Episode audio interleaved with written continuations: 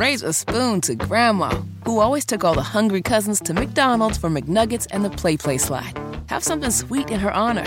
Come to McDonald's and treat yourself to the Grandma McFlurry today. Ba da ba ba ba. At participating McDonald's for a limited time. Uh, meantime, on the Andy Moore Automotive Group hotline, a football life about him premieres coming up at 9 o'clock on Friday on the NFL Network. It includes Tony Dungy, Peyton Manning, Kurt Warner. I believe Trick Daddy is a part of it as well. He is the NFL Hall of Famer and somebody that all Colts fans love. Edgerrin James joins us now. Edgerrin, how are you? Hey, I'm always good. Me too. Well, well, I just know this from our conversations in the past. It is good to be you, man. There is no doubt. Uh, I appreciate it. I appreciate it. Um, I, I want to start with this past weekend. Were you going to Vegas anyway, or did you jet out there to celebrate and be a part of your former teammate Jeff Saturday making his coaching debut? Well, I was actually headed to L.A. I had to be in L.A. on Monday but as soon as I see my boy get the job, I have to, you know, abort all missions. I got to go support my man. This is like, this is big. You know, somebody you play with to see them get in these positions in the organizations that's family. It's like, man, I'm I got I got to be there for this because we're gonna get that victory, and I'm gonna be right there to support my boy because you know it's only right it's uh, Edgerrin James with us. Was he a guy that you played with in the past that maybe you thought one of these days could do what he's doing right now and coach in the NFL? Well, I'm not surprised. You know, I'm not surprised. You never know what what direction everybody's going, but I'm not surprised because if you be around and you're in those locker rooms and you you know you start developing these relationships and you're having these conversations, certain people know the game and the people that know the game and they're actually likable people and people that you can get along with.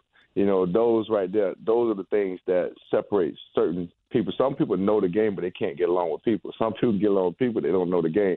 But when you're somebody that has that it factor that everybody loves, that nobody's really has a problem with, that and goes goes and does his work, like Saturday wasn't a drafted player. Saturday came and put that work in and earned everything. So man, I love it. I'm I'm happy for him. It's uh, Edgerrin James on the Andy Moore Automotive Group hotline. A Football Life premieres about him coming up on Friday. We'll dive into that in just a second. Now, did you end up getting to L.A. or did you abort that mission totally? Nah, I abort nothing. Nothing totally. Still made it to L.A. It's, it's called omnipresence. You have to be everywhere. Wait a minute. So everywhere. So you're you're absolutely everywhere. I love that. I'm trying to be everywhere. Hey, as much as I can. You got to get up and go as much as you can, man. That's what life is about. Well, I'm. A, are you going to be up here on Sunday? Home debut of Jeff Saturday. You going to slide nah, up there? I'll be in, Nah, I'll be at another function. You know, I just spread it out. You know, you got to spread the edge. You know. Well, let me. Uh, let's hear about this function. Can you explain? Go into a little bit of detail about this function. Oh well, it's um, you know, I love to go and support the HBCUs. They have the Florida A and M versus Bethune Cookman College, you know, classic game in Orlando, and I love to be there. The family atmosphere is good, vibes, good energy, and if you ever get a chance to come to an HBCU game and hang out, man, you'll is the time of your life, man. I'm telling you. So that's where Edge will be at. Yeah, that's where you're going to be coming up this weekend. Now, I, I, are you going to try to make a game back up here before the end of the season too? I, I, was assuming that we probably would see some some of the former Jeff Saturday teammates up here because of that debut um, on Sunday. Well, I can't speak for anybody else, you know, but I'm I'm never too far away, and if the big man sends the plane, I'm on my way. You know, that's how I move. Does that now? Do you expect to get a call from the big man to send the plane down nah, there? I would assume so. Nah, nah, nah. It's like it happens when it happens. I don't expect nothing, but I'm always available for the right thing. How'd you think the team overall played? And then after the game, we saw the video of you and Jeff celebrating and and enjoying that that first win. What you think about how he looked on the sideline, his demeanor, and how the team performed? Because that was Edgerrin, that was a chaotic week. I mean, it really was leading up to that game, and it seemed like everything went about as well, including the win, as you could ask. It was normal. He did everything that every other coach does. The difference is it's just Saturday, and it's not a coach that has been around for a long time. You know, he did everything, um, and I was actually impressed with his pregame speech, the way he rallied the troops, he got everybody together. If you didn't know anything about football or you didn't know anything about experience anything, you'd have walked in the locker room, you'd have left out of there motivated, and the guys, they was all in. So whatever he did, he did what he was supposed to do, and he did it just like a coach would do. It's uh, Edgerrin James, the Hall of Famer, with us via the Andy Moore Automotive Group hotline. Edge moves, hashtag Edge moves. We're going to get that thing started on Twitter coming up in, in just a bit. So um, I'm assuming you've seen the finished product here of a football live. It premieres Friday on the NFL Network. Um, what's um, what's your favorite part, I guess, of your football life that we're going to see coming up on Friday? I don't think it's one part that's that you can take it as a favorite. I think it's the journey. You know, the journey. You know, the journey is when I look back on it. A lot of times when you're in the midst of living and you're looking at and you're just living life, you don't really reflect too much. But then when they start putting these football lives, or when you start going through these series where it start document things, it's like, okay, yeah, hey, it's pretty inspirational to see all the different things you go through to get to where you're trying to get to. And they um, they did a great job. Did you um? Because you seem like to me somebody that soaks up absolutely everything. Is, is there anything you wish you could double back and um and relive it again because you didn't get to to feel it as much as you did when you were living in the moment? Nah, not not too many things. Like every one thing kind of builds on the other. Yeah. So it's it's all part of the journey, you know. It's all part of the journey. So I can't say one thing because where I was at at this time in my life, you know, now I'm in a different space. So you just enjoy every space that you're in. That's how I try to look at. it. I enjoy every space, and now I I celebrate more of the small victories now because I was doing some I was doing some top notch things. You know, you break records or you're doing all. And for me, it was like, oh, we gotta go work tomorrow, or oh, we're just looking forward to the next day, or you know, always looking at to the next move. But now I kind of, you know, I sit back with my kids. I celebrate the touchdowns. I enjoy the things that they're doing because I really, I never got a chance to do those things because I was on a mission. You know, a man on a mission. You don't have time to be sit back and sitting on these awards or anything you get, any of those, any of those accomplishments. You say, "Hey, what's next? What's next?" And that was always the mindset. How are you as a sports dad? I'm a great sports dad. it's like I don't I don't bother my kids during the game. Hey, we do all our work through the week, through your preparation. When it comes game time, you know, I take my notes and when the game's over, they get a text message with everything they did wrong most of the time. And the things they did right, they expect to do it right. Everything they did that could make them better. And after that, whenever they come to me, that's when we talk about it. And I just keep moving on. But I enjoy the moments. It's a football life on Friday. Hall of Famer Edgerrin James, kind enough to join us on the Andy Moore Automotive Group hotline. Nine o'clock on the NFL Network Friday night. Peyton Manning has said this a number of times, and it's in this as well. Um, you were the best teammate he had ever had. So, what makes a great teammate in your estimation? I mean, just be be there for your teammates, um, no matter what, and uh, and you just go out and do your job. You do your job and you compliment each other. Um, you know, it, when it's time to pass, I know it's time to block. You know, a lot of time in this position, you know, you, you want to put the ball in your hands a lot, but if you play for the coach, you know, and you have a great quarterback and great receivers, you know, you'll be silly to sit up and think you're going to carry the ball all the time. You got to be willing to sit up there and protect this person and make sure these things happen. And for me, I just always just did my job and I got a great appreciation for a person like Peyton that really loved the game, learned a lot about the game from Peyton because Peyton really loves the game, you know, and that's something that is is not common. you know, everybody don't love the game like Peyton loves the game. Yeah. Well, who um who'd you learn the most from when you were here, from a teammate standpoint, Edgerrin? Uh, I think we learn from each other, you know, because everything complemented each other. Like you know, the pass and the run, it, it always every, everything fed off each other. You know, so you have so much that you, I mean, so many different people you encounter. So it's, it's a multi. I mean, it's so many people that you deal with, you can't just say just one person. You know, it's, it was a group effort. So Edgerrin James, the Hall of Famer, via the Andy Moore Automotive Group hotline. It's funny, Jeff Saturday in that post game um, speech to the team after the win talked about Victory Monday. Was there anything better than Victory Monday when you were a player?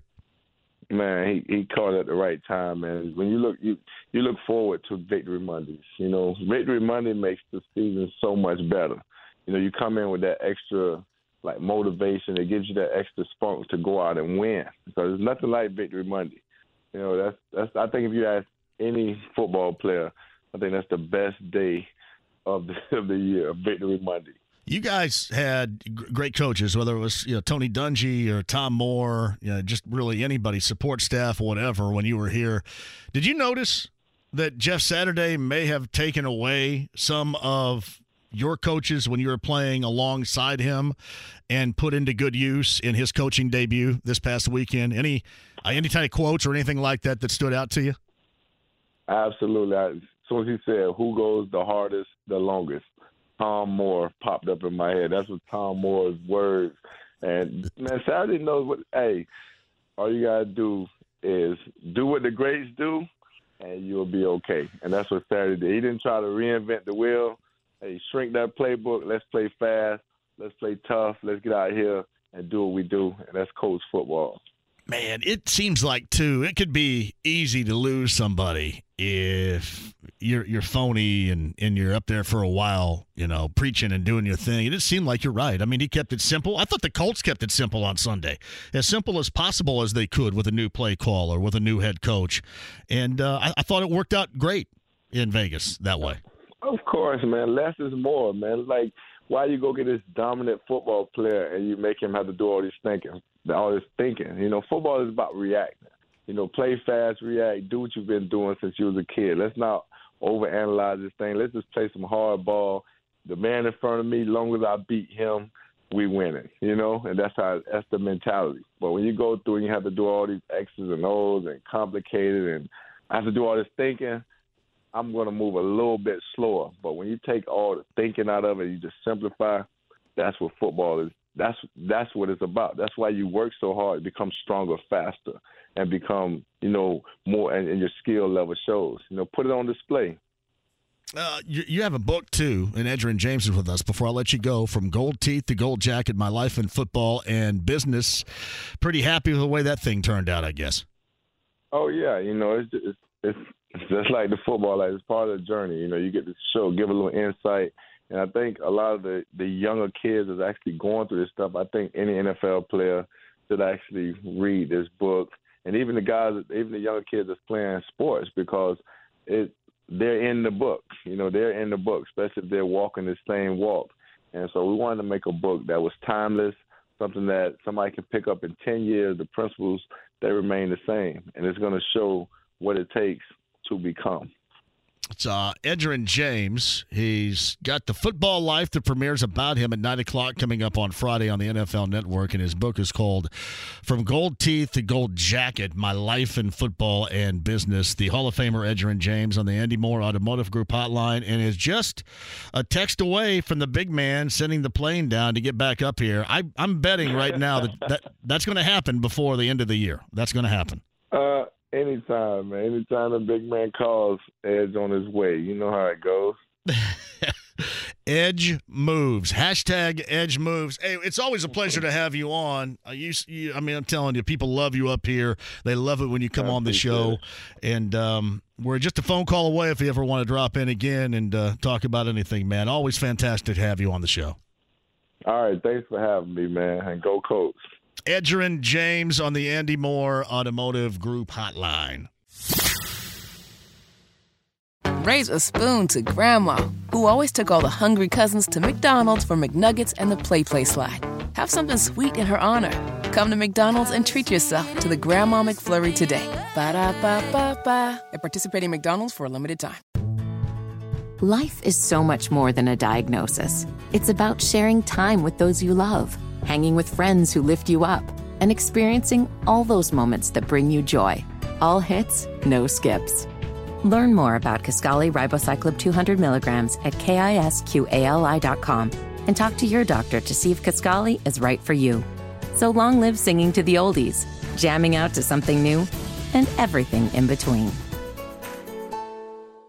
Andy Moore, Automotive Group Hotline. The former Hoosier, the former NBAer, once upon a time in one magical season in the 1990s was the Big Ten Player of the Year. The left-handed sweet shooting stroke of one Brian Evans, who also helped cure my snoring with Aurora Specialty Sleep Clinics on the Andy Moore Automotive Group hotline. You've done so much, like I don't even know your like bio that I have to read here is like a paragraph. You've done so much for me. Well done. you make it so you make it sound so hard to believe that I was able to like change ends on a basketball court and make shots. No, man, you could shoot it. We loved you. We absolutely loved you and, and still do. I do want to dive into, and you saw last night, Purdue has, again, a number of dudes that are going to be vying for clock time, and there's not going to be enough spread around. That's a good problem to have as long as you win, and I'm assuming everybody remains happy. But I'm assuming IU's going to have a similar situation as they start, I guess – for real on Friday in the Gavitt games versus Xavier. What are you expecting from the guys down in Bloomington this season? I think there's plenty of reason to be excited, right? Uh, not that that's a you know, any breaking news, but yeah, it looks like we have some depth down there finally, much like Purdue. Uh, I'm I'm tracking those guys, and Matt Waddell is a friend of mine, and his son is playing there now. So I'm uh, uh, Brian is his name, and I'm yep I'm following them. But yeah, you got you have two different teams with what looks like you know nine or ten deep, which is exciting stuff. And I, I think one of the cool things that exists now that you know didn't back in you know our era when you and I were young men is uh, the plus minus. You know that, right. that that wasn't even on the on the uh, stat sheet, which is there now, and that thing doesn't lie. You know when you when you're in the game, if you're plus eight and and when you're out of the game, if the team is minus ten, uh, you the coach is going to try to find ways to get you in the game. And I think that's a it's a awesome stat that that exists now with some of the analytics that's available uh, nowadays that wasn't back then. Oh no, I hate the plus minus. Is that because I suck? Why? I hate it. Why do you hate it? Um, I, I just. I just I I'm not a big analytics guy in the first place, and that's one that I always point to. I guess you can. I, don't, I think you can be a part of a rotation now with so so many dudes that are getting playing time. Where, you know, maybe what you your true value was, you know, during that time when you're in there, doesn't show, or your contributions really show. Is that fair? Yeah, yeah. There was a there was a thing that they had in Europe when I was playing over there. That was a they called it your valuation, right? and I think it was a different number than just the straight up plus and minus of what the score is when you're in the game. Um, but it just takes it takes your stats and it kind of bakes them together, right? Uh, points and rebounds, and everything. I think it's actually a better number than the flat out, you know, plus and minus of the score. Um, but you know, I, I look back and I think when it, when I was playing in the NBA and for the for the just a few years that I was there, I wish they would have had any any one of those stats just because I I felt like um, our second unit in particular right. was doing positive things, and I was a part of a positive second unit, and you know I don't it wasn't being looked at. It was like oh well we're going to stick with our rotations, and there's something about Coach Woodson that I think is you know he, he's got a lot of NBA mentality. There, there's no question about that, and you know I, I think about being on his team if I was a starter and I wanted to. I'm not gonna lie to you. I wanted to play. I wanted to play the whole game unless I was tired, which wasn't going to happen, or I was in foul trouble. I, I don't. I wouldn't like this platoon thing. I really wouldn't. I, you know, Coach Knight was great about this back in the day. It's like, hey, every day in practice, show me that you're better than the guy in front of you, and show me how much better you are than the guy behind you, and um, your minutes will reflect that. And if you wanted to play, you tried to beat the crap out of the guy in front of you if you, if you were the backup, or you know, in my case, if you were you were the starter, you don't want to give that guy behind you any any air. And I don't know. I I, I feel like this platoon thing where we're going to make these mass substitutions because we think we're strong, you know, through ten guys. I, I I'm not buying into that. I, I don't I don't think that's the best way to substitute, but that's just me.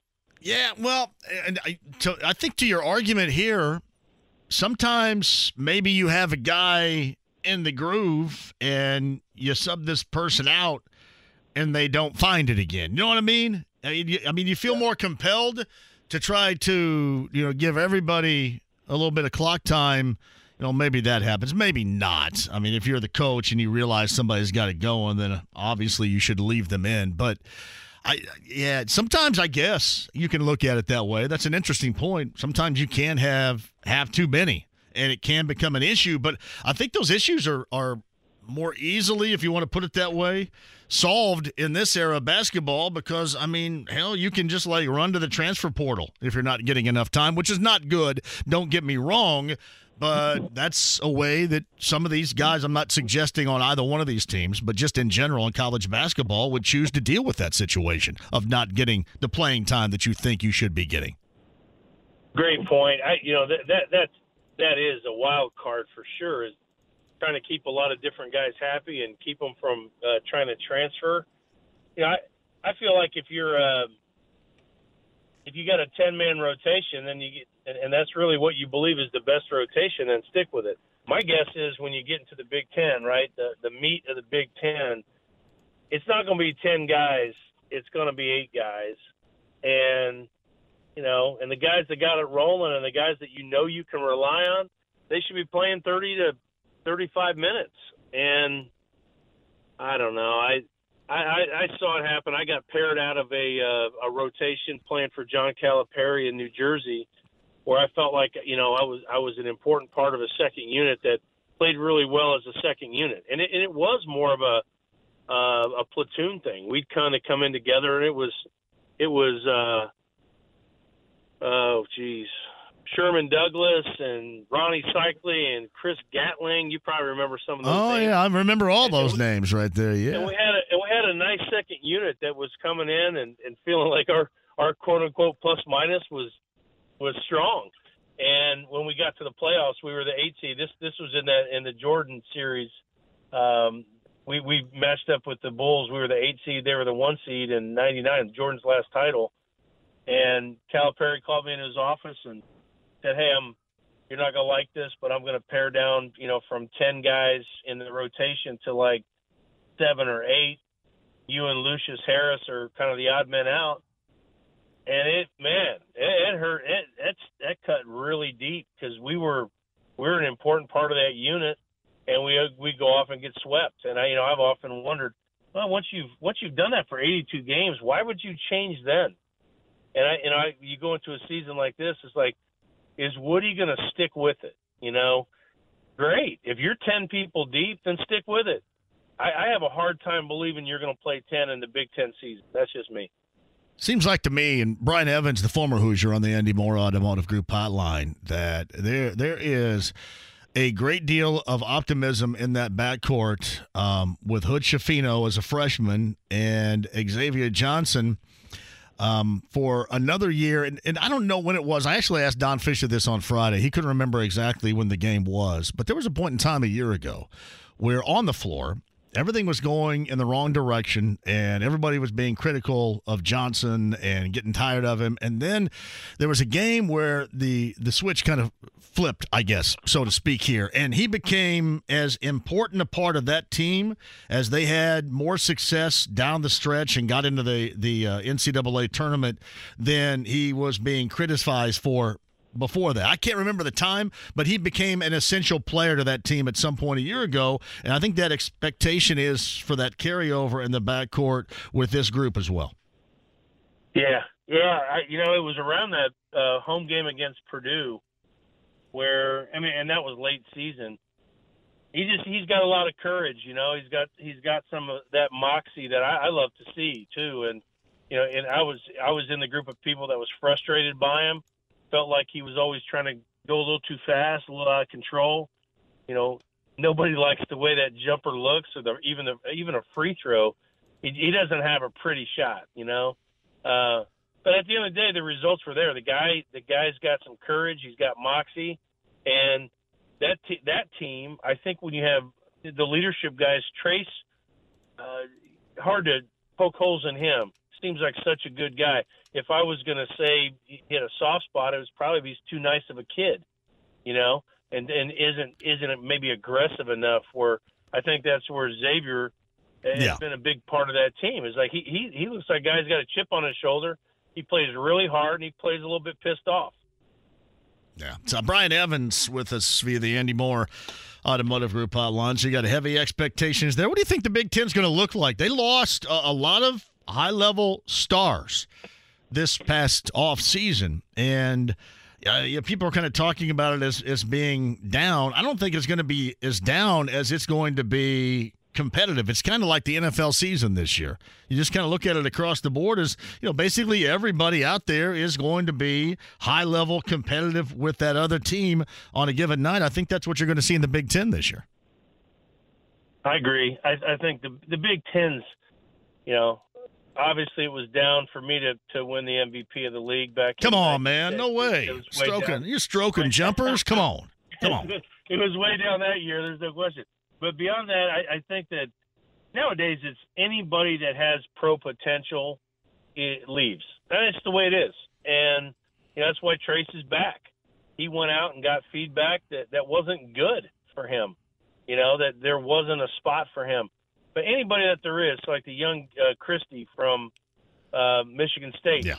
if you get feedback that you're a, a first rounder, and now it used to be, you'll remember this. It used to be if you were a lottery pick, you needed to go. It was kind that was kind of like the Right. hallmark of leaving.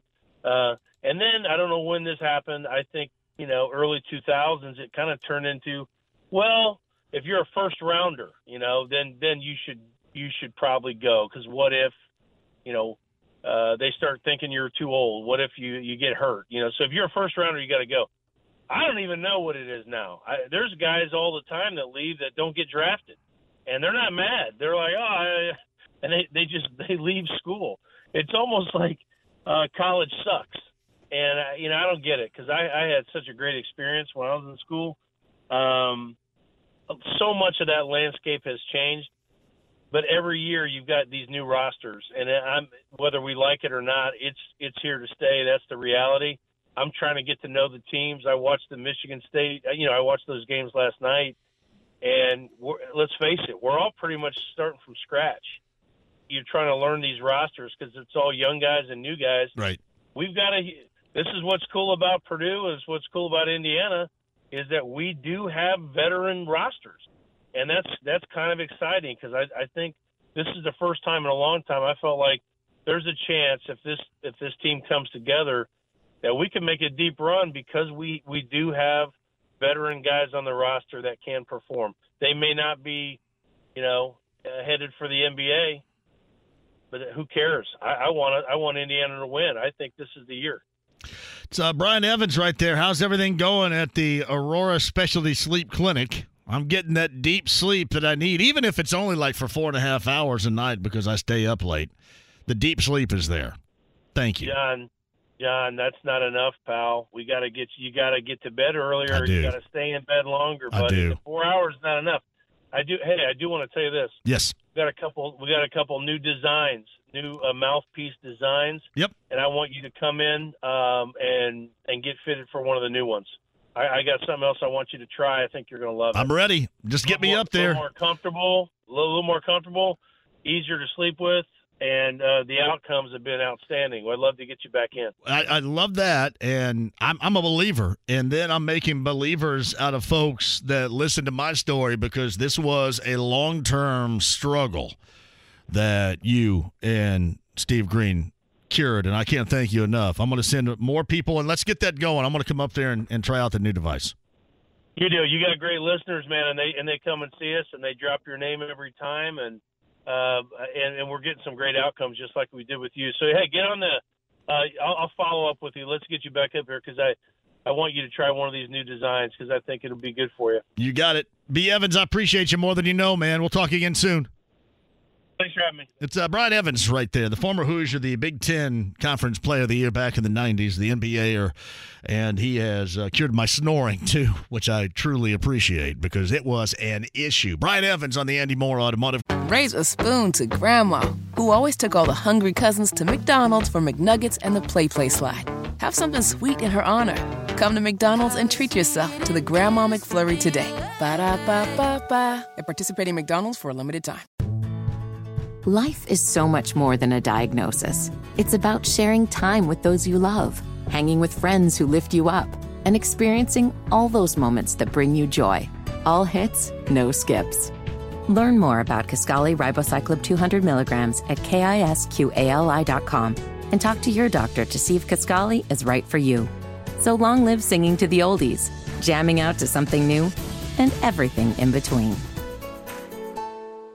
Group Hotline Morning Show co host Kevin and Query. Weekday morning, 7 until 10 a.m. Kevin Bowen is with us with his bad back. I've got a bad back. My bad, I'm rocking baby Max. My back. What are you whining about your back so much for? What are you, 28 years old? Stop whining. I'm getting old, John. What are you, 28? Like, nah, I turned 33 a couple months ago. Give me a break. I'm getting old. It, I, uh, it's uh, I, I swear I feel something in a different body part every day. Oh yeah. I wouldn't bring that Yeah, up in the morning. I wouldn't bring that up in the morning when you guys don't have a lot to talk about. yeah, trust me. Uh, conversations with you and conversations from seven to ten, you, you certainly got to walk around a little differently. Do you? Um, are you? A, are you a stretcher before you hoop? I mean, I know you. Oh, I have. the three point line. I so- go through a battery of the most half-ass stretches in the history of man. I am a calf against the wall, a calf on the steps, a bend down and dribble really low for the better part of 10 seconds, and then I'm good to go. For some reason that that does not shock me whatsoever. I am good. Literally, it, I, I do it in about a minute and a half, um, and half of it is with a ball, but I'm also covered, and I mean absolutely lathered up in biofreeze. So I'm good to go. Um, I, I, did want to mention uh, the opener. You're at the Bulldog tomorrow. I'm at the I, I live Bulldog. about I live about uh, 500 yards from the Bulldog. 500 yards? Yeah. Are you going to come by and hey, come by and I'll get you get you drunk tomorrow afternoon. About Yeah, I might have to. It's Yeah. uh, we're celebrating my mom's birthday. I'll get your mom tomorrow. drunk too. Uh, we, she's a big fan of yours. Uh, we got some people coming, or we got some family coming over to the house. So I don't know. Maybe we should start at the Yeah, Bulldog. 500 yards. That's a trendy neighborhood right there.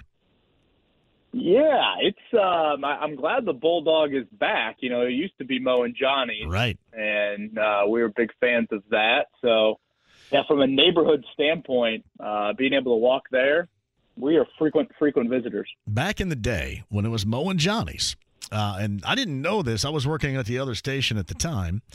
Um, actually, I think it was even before I worked at the other station. Maybe it was around there. But back in the 90s, um, I had a major crush, and this is like 1992, 93, somewhere 94, a major crush on a lead singer of a band called Real Eyes. Her name was Kelsey. And of course, like all other women uh, at any moment of my life, wanted zero to do with me. But I was right there. I was right there for Real Eyes and Kelsey. And then somebody told me, hey, she actually works at Mo and Johnny. So the last time I was in Mo and Johnny's was in there. And I think that's been a long time ago. Clearly been a long time ago. But Kelsey, lead singer of the band, and a lot of people my age will remember this from the 90s, realize one of the most popular local bands to play you know, between Indy and Lafayette and Bloomington and Muncie, you know, kind of doing the in-state thing. It was one of the most popular bands. It was Situation Gray and the Why Store, who made it big nationally with Chris Shaffer, who still does a great job and is around here as well. Uh, the Chosen Few, Push Down and Turn, just some great bands. And Realize and Kelsey, who worked at Mo and Johnny's back in the day, uh, was the lead singer. So there's a connection, a relatable. Oh, look at that! Shout out to Kelsey. They've done some great. Um, I, I feel a Mo and Johnny's vibe when I'm in there, but Yeah. I think the Bulldogs did a, a nice twist to it. So, um, I love that you're going to be there. It'll be a good time. It is tomorrow. So come by and I'll get anybody in your family drunk. Okay? Just anybody that wants to step up and get drunk, they can get drunk. Okay? We'll, we'll probably keep Rosie and Max off to the side. But yeah, Yeah, everybody else will walk right up there. I would expect that. So, and by the way, happy birthday to your mom. Shout out to your Thank mom. Happy birthday. Yes, Colleen Bowen. Thank you. Happy birthday to her. Fantastic. Um, all right, let's start with. I, I just talked to Edgerrin James, and the uh, football life is going to come up on on Friday as well. And I asked this question after uh, we hung up with him. Do you think that I rank him second all time in Indianapolis Colts popularity? Uh, a little bit less, obviously, than Peyton Manning, who is number one, I guess, by a long shot here. Would you rank him number two all time as far as popularity with fans here? Ooh, that's a good one. Um, yeah, and I'd probably slot Reggie in at three. Um, yeah, I'd put Edge at two. I, I guess while we're going down the Bowen family tree, I think I've shared the story with you before, but my grandma, um, her favorite player was Edgerrin James to the point where she made it clear to our family that when she passed, she wanted burial slot 32 That's awesome. in the graveyard.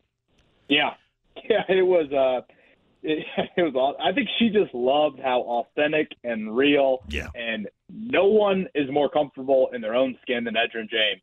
I mean, hell, you saw it, and I can't wait to go back and listen to him uh, with you earlier. But I think you saw it from some of those post game videos with Jeff Saturday on Right. on Sunday. He just that dude is just so so comfortable, and I mean, I'm a fault of this. I'm sure I speak for others out there. We're so worried about what others think, and that dude had no ounce of worry whatsoever. And I think people just felt that right away, and that's why he was beloved in an environment that's far different than Immokalee, Florida, where he grew up. Here's what's what's interesting about him is he is exactly how I wanted to be growing up. And in terms of, of my career, I've mentioned this before. Somebody we have a mutual friendship with is Jimmy Mad Dog Matus.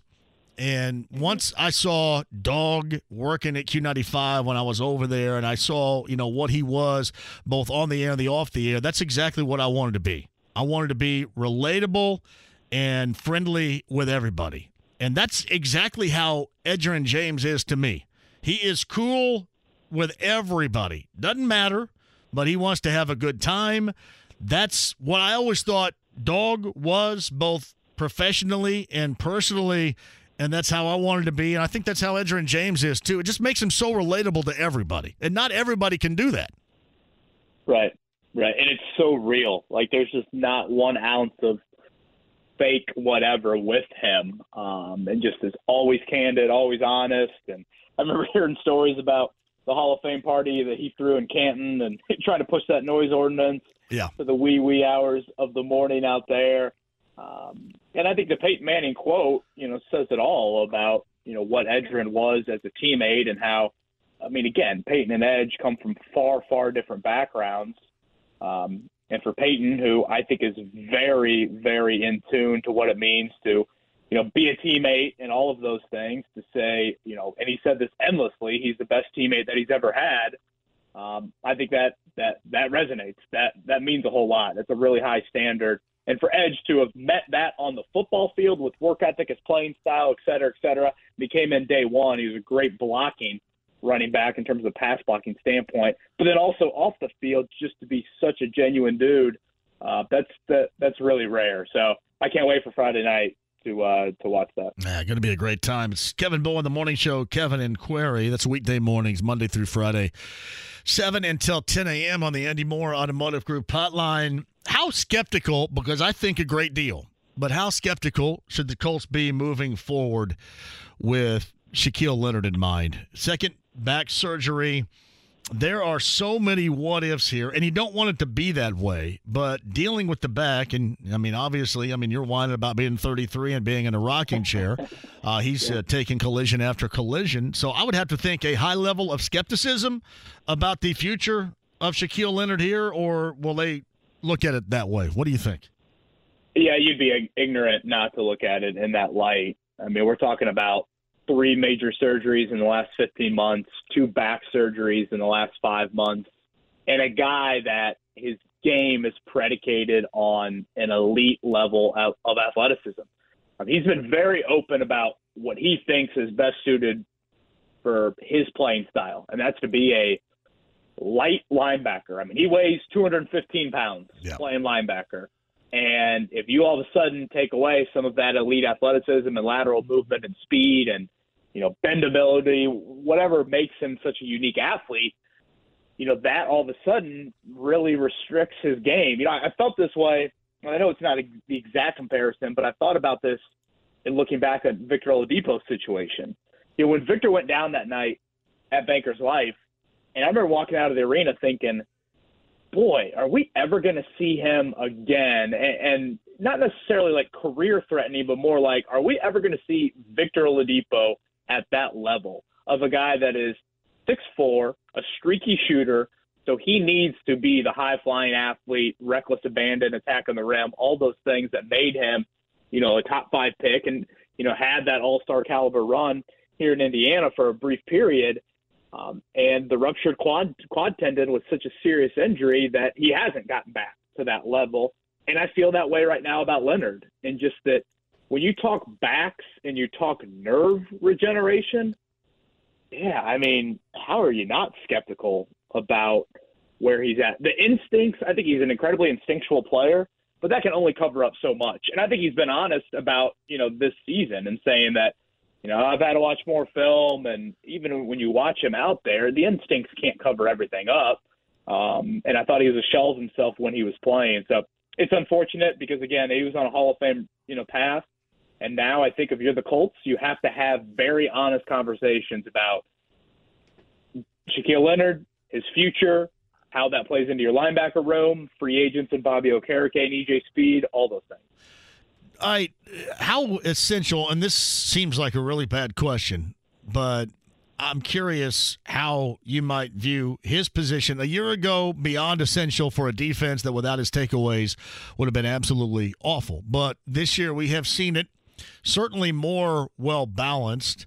And you talk about these linebackers that have played well. I think Zaire Franklin's the leading tackler in the NFL. Bobby Okereke, who's a free agent, has played well. Was a, a you know had a big play. You know the, the the second to final play of that game to help salt that thing away in Vegas on Sunday.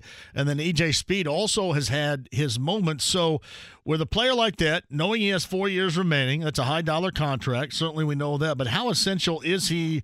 Positionally speaking, moving forward within this defense and then overall with this team, the way that it's built right now?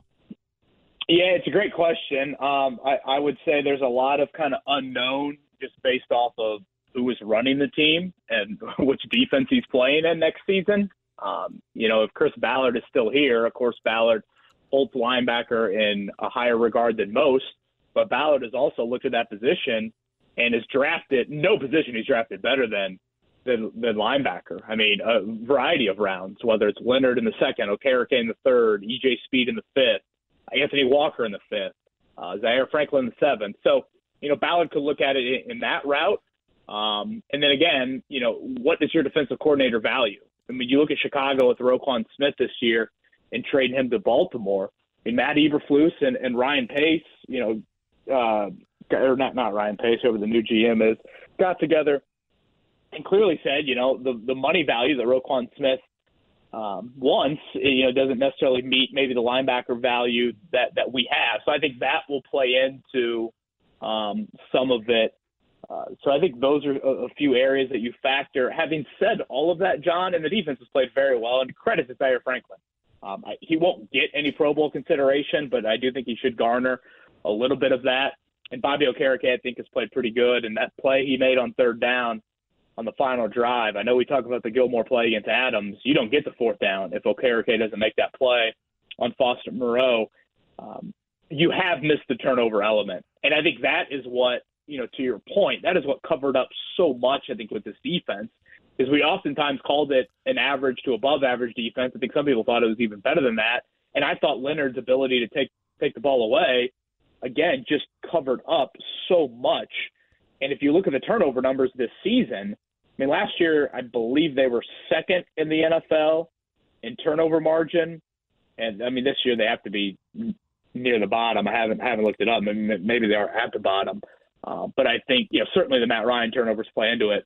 But Leonard's ability to take away the ball and just create more of those plays, like you know, to end the game on Sunday, you saw Okereke and Gilmore get their hands on a couple balls. That has been missing so much. They haven't even created chances to, you know, have those turnovers. And when you think about it, if, you know, let's say Okereke doesn't punch that ball out and Moreau scores and the Colts don't, you know, have a final drive, we're talking about that defense in a very similar light to how we talked about them to close out the Washington game, where the pass rush was so quiet and the Heinicke, you know, Heinicke was able to have a bunch of time and scramble and make plays. So as much as linebacker to me is not one of the top positions, I, I also um, think you have to point out that Leonard just did stuff in the turnover turnover department that you haven't sniffed this season without him. So Kevin Bowen's on the Andy Moore Automotive Group hotline. Considering games defensively they had against Patrick Mahomes, against Russell Wilson, does that give you any inclination of belief that this defense can be better than decent against Jalen Hurts coming in here on Sunday? That's a good point. Um, I haven't really thought about it, I guess, in, in that light. Um, yeah, I think a couple things to separate Philly is, you know, you've got two really legit wideouts. Um, and, and, you know, Kansas City, I think, you know, they've got a great tight end, of course, but I think their wideouts are a little bit kind of a second tier group. Um, you know, Denver just seemed like they were just in such dysfunction. And, and honestly, the thing that probably separates the the, the Phillies, the Eagles from those other two teams is their offensive line. I mean, it's if, if not the best, it's one of the best in the league. And Jason Jason Kelce and Lane Johnson and, and what they do up front. So that probably is what separates them the most, and they are able to run it. You know, Kansas City certainly not that, and I don't think Denver was a good running team this season. But that's probably where I would point to O line, a little bit of run game that separates them. I do think the loss of Dallas Goedert is a really big that's a big deal one for them. Um, you know, he's a playmaking tight end, a guy that makes plays after the catch for them, and he's kind of their safety blanket. So I'll be curious to see if you know Zach Pascal honestly slides into a little bit more of that role. Um, I know it's not a tight end, but we know Nick Sirianni loves him, so be curious to see how that plays out. I think something related to Monday night that really stands out to me is obviously the Eagles lost, but they just got beat up. Um, they played, I, I went back and looked earlier, they played 83 defensive snaps. Washington was on the field. Washington had the ball for 40 of 60 minutes. Yeah. That means the Eagles defense is out there for 83 defensive snaps. And just to put that into into perspective, uh, I think the last time the Colts defense was on the field for that long in a game is 2015. So that's a long, long time for a defense that had a couple guys going to the medical tent, uh, banged up in the secondary, and now you're on a short week and you got to travel.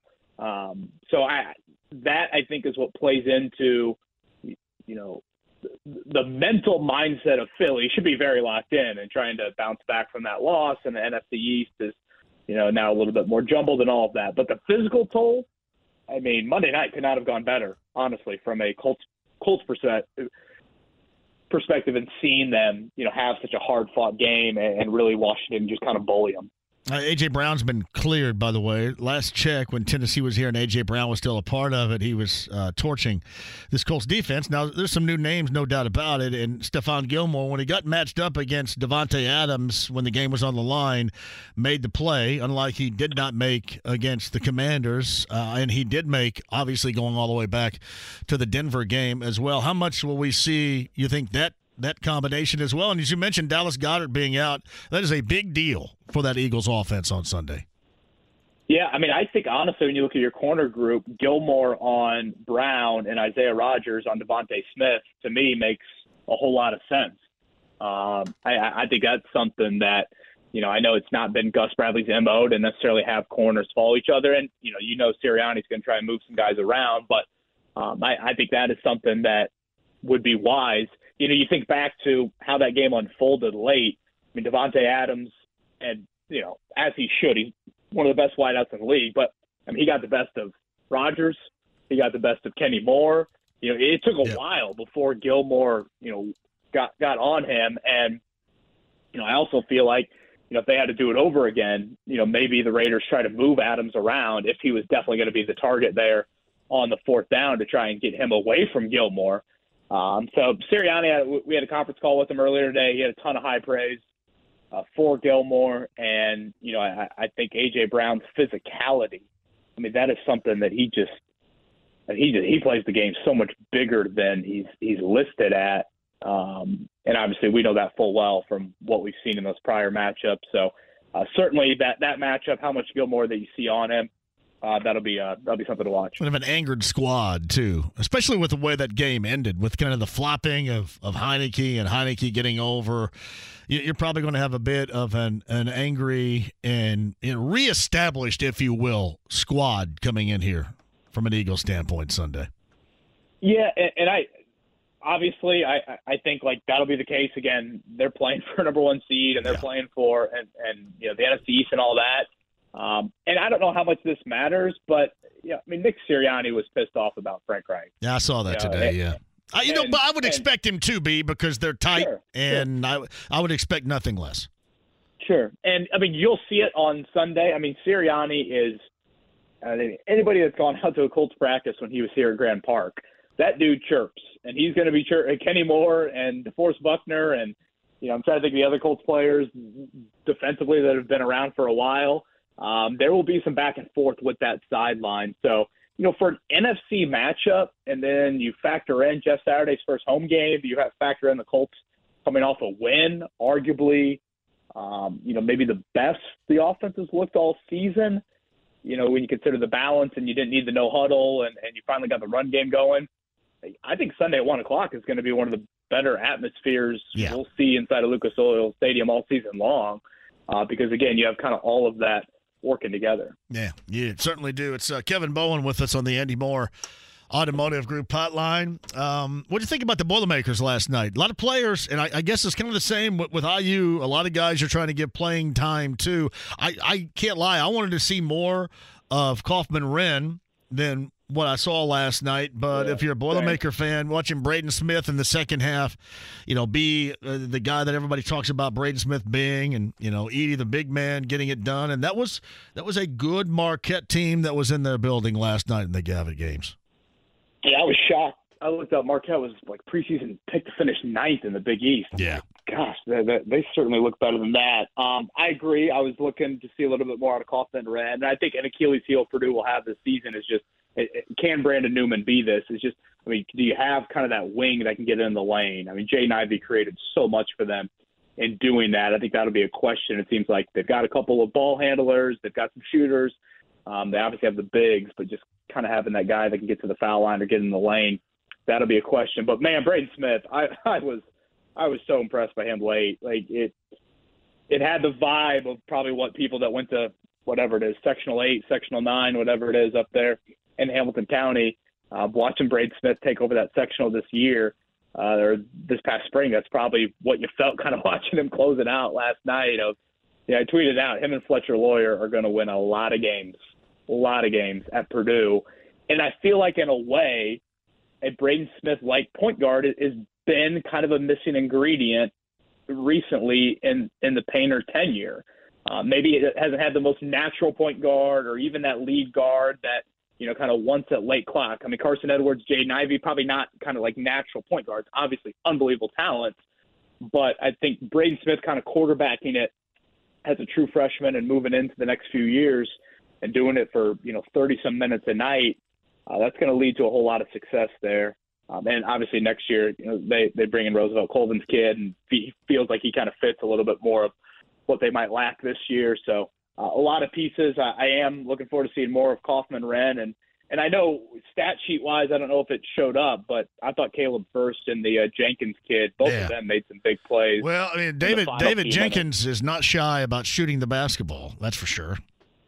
No, he he's you. He's you. And I guess when you score as many points as he has, um, I guess the light is pretty. Yeah, pretty he, neon. He was uh, he was putting that up. I would agree with you regarding Furst, especially in the second half. Both he and and Smith. Smith more minutes than Furst, but Furst gave him some, you know, kind of moment of the game deciding factor type of play that you saw last night off the bench. I thought too, and you know, Waddell actually he was he was subbed in there in a, a late game moment situation too. He actually got a little bit of clock there late in the second, so it's gonna be interesting to see how Matt handles it for sure. Yeah, there's a lot of guys to divvy up minutes to, and I feel like Waddell is one that you know Painter has talked about a lot. So you know, kind of where he fits into all of that. Um, I'll be curious to see. And you know, I know next week when they go out west, or I think it's next week uh, over Thanksgiving. I mean, they have the potential to play some big big time programs out there. So I think important last night, just from a resume standpoint, take care of business at home. You know, get the non-conference win, get it over another you know power conference. Uh, because right now you're seeing, I mean, you're seeing plenty of teams. Uh, the Pac-12 lost several games to some SWAC opponents. I mean, as a Notre Dame fan, the ACC, Louisville, Louisville's right pretty now. funny right now. I'm, shout out to Bellarmine, God. man. I love. I've always loved Bellarmine, even before they got up to Yeah. D1. I, I, I hope that that Southern Indiana has a similar path to getting there, I, and You I know, think that they will Irish at some point. So, uh, shout out to the Screaming Eagles because I just think that area uh, you can't find. I've always, you know, Indiana State. As much as I love them, sometimes I'm going, yeah, yeah just a 90 mile radius, circle that thing, and this brings some dudes in that want to play, that are going to be there. And I think you can get about the same, especially, you know, in Evansville with Southern Indiana. So, and I know you can do that at Bellarmine. There are a ton of players, you know, in and around Louisville, a 90 mile radius area right there, too. Yeah, I mean, it always shocks me that Evansville struggled so much recently. Oh, man. You know that, that Exactly. that part of the state producing D1 talent. I'm nervous. Uh, Southern Indiana, that's who Notre Dame has tonight, and you you look at the start of their season with Stan Gouard, they they smoked. I think it was Southern Illinois, and then they lost to Missouri by six. Yeah. So um, Mike Brey is not going deep in the bench. They're a little banged up. So yeah, that uh that has my attention tonight. Stan can coach, too. He absolutely can coach it up. So that'll be. Uh, Did I see um, Paul Corsaro and those boys competed with Western Kentucky? Yeah, last night, Western Kentucky, they end up losing by 18, I think, in Bowling Green last night. But yeah, I, I'll tell you what. tied late first half. Yeah, um, I think they, well, I think they were down eight at the end of the first. I could be wrong about that. I was following that a little bit last night too. But yeah, Paul can coach, and you know they they there's a who's who of dudes that you recognize in this area locally that are getting a lot of playing time on that team. That's a, a fun team to watch at UND. And, and you know, honestly, Rake is probably Greg Rakestraw is probably Right. a better person to have this conversation for.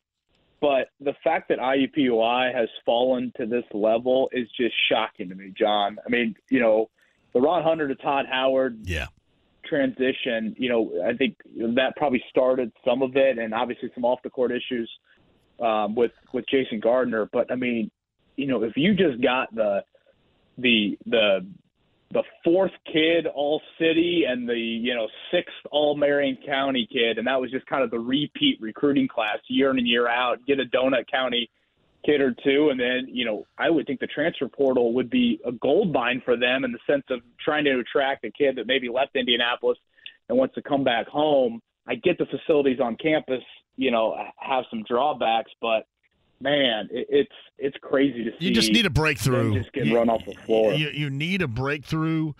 I mean, Indiana State has has needed a breakthrough. I, I know you go back to when Greg Lansing took them to the tournament, and you know they lost to Syracuse. I think it was in round number one. They need a breakthrough. I mean, Evansville. I don't know what Evansville. I I kind of wonder how much longer that's even going to be. But I mean, they just need a breakthrough. I know that it's easier.